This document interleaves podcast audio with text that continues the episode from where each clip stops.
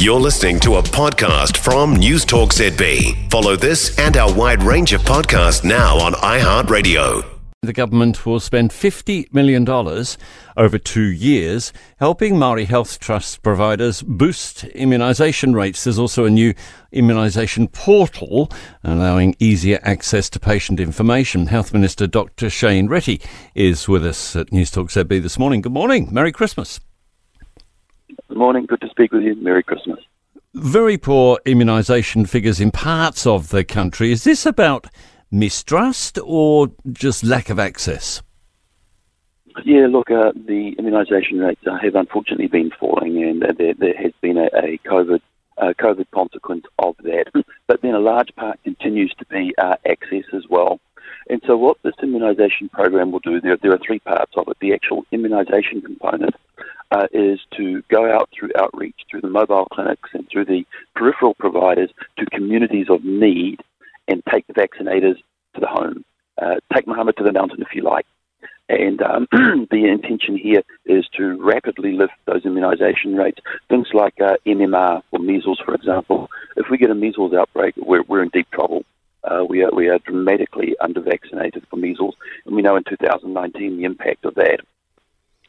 This this fifty million dollar project, uh, a large part of it is for outreach immunisation, and the mechanism of action to do that is to use the Māori health providers because they have the ability to reach out into those areas that are hard to get, where mainstream can't reach, and so we're going to use that as a modality. How will they go about persuading people to get these? well, essentially mostly childhood jabs. You mentioned uh, measles and uh, mumps. We're worried about meningitis too. Are, are, we talking KFC vouchers and the like? No, that's not what I'm envisaging um, for this program. Uh, what will happen here is, is, we'll use established relationships of trust. Uh, the Māori health providers carry mana with them, and um, they have trust in those communities, and we'll be relying on on that trust, but also looking to rebuild it uh, to help dissuade those who might uh, have have an alternative view as to whether a vaccination for their child is suitable or not. At the end of the day, it will be their call. But uh, we, we want to bring uh, the evidence as we best understand it so that they can make an informed, autonomous decision. How many arms do you look to stick a needle into in, a, in order to be able to call this a success? Mm. So uh, we'll be setting our uh, immunisation uh, target uh, early next year, but it will be one of the high priorities for me. Our end goal has to be herd immunity, which is 95%. So where are we sitting? About 83% across the whole population and 70.1% for Māori. So that's the gap, that's the distance we need to traverse uh, in very short time. In reality, good outcomes would be about 5% each year incrementally to get up to that 95%. I don't think we've ever quite got there ever, but we're about 93% uh, uh, when, uh, under Tony Ryall's hand. So we, we were getting close. We want to get back to that sort of place. Arguably, could the money not be better spent in other areas? I mean, we've got EDs in crisis. We've got a real problem uh, with the primary system with GPs.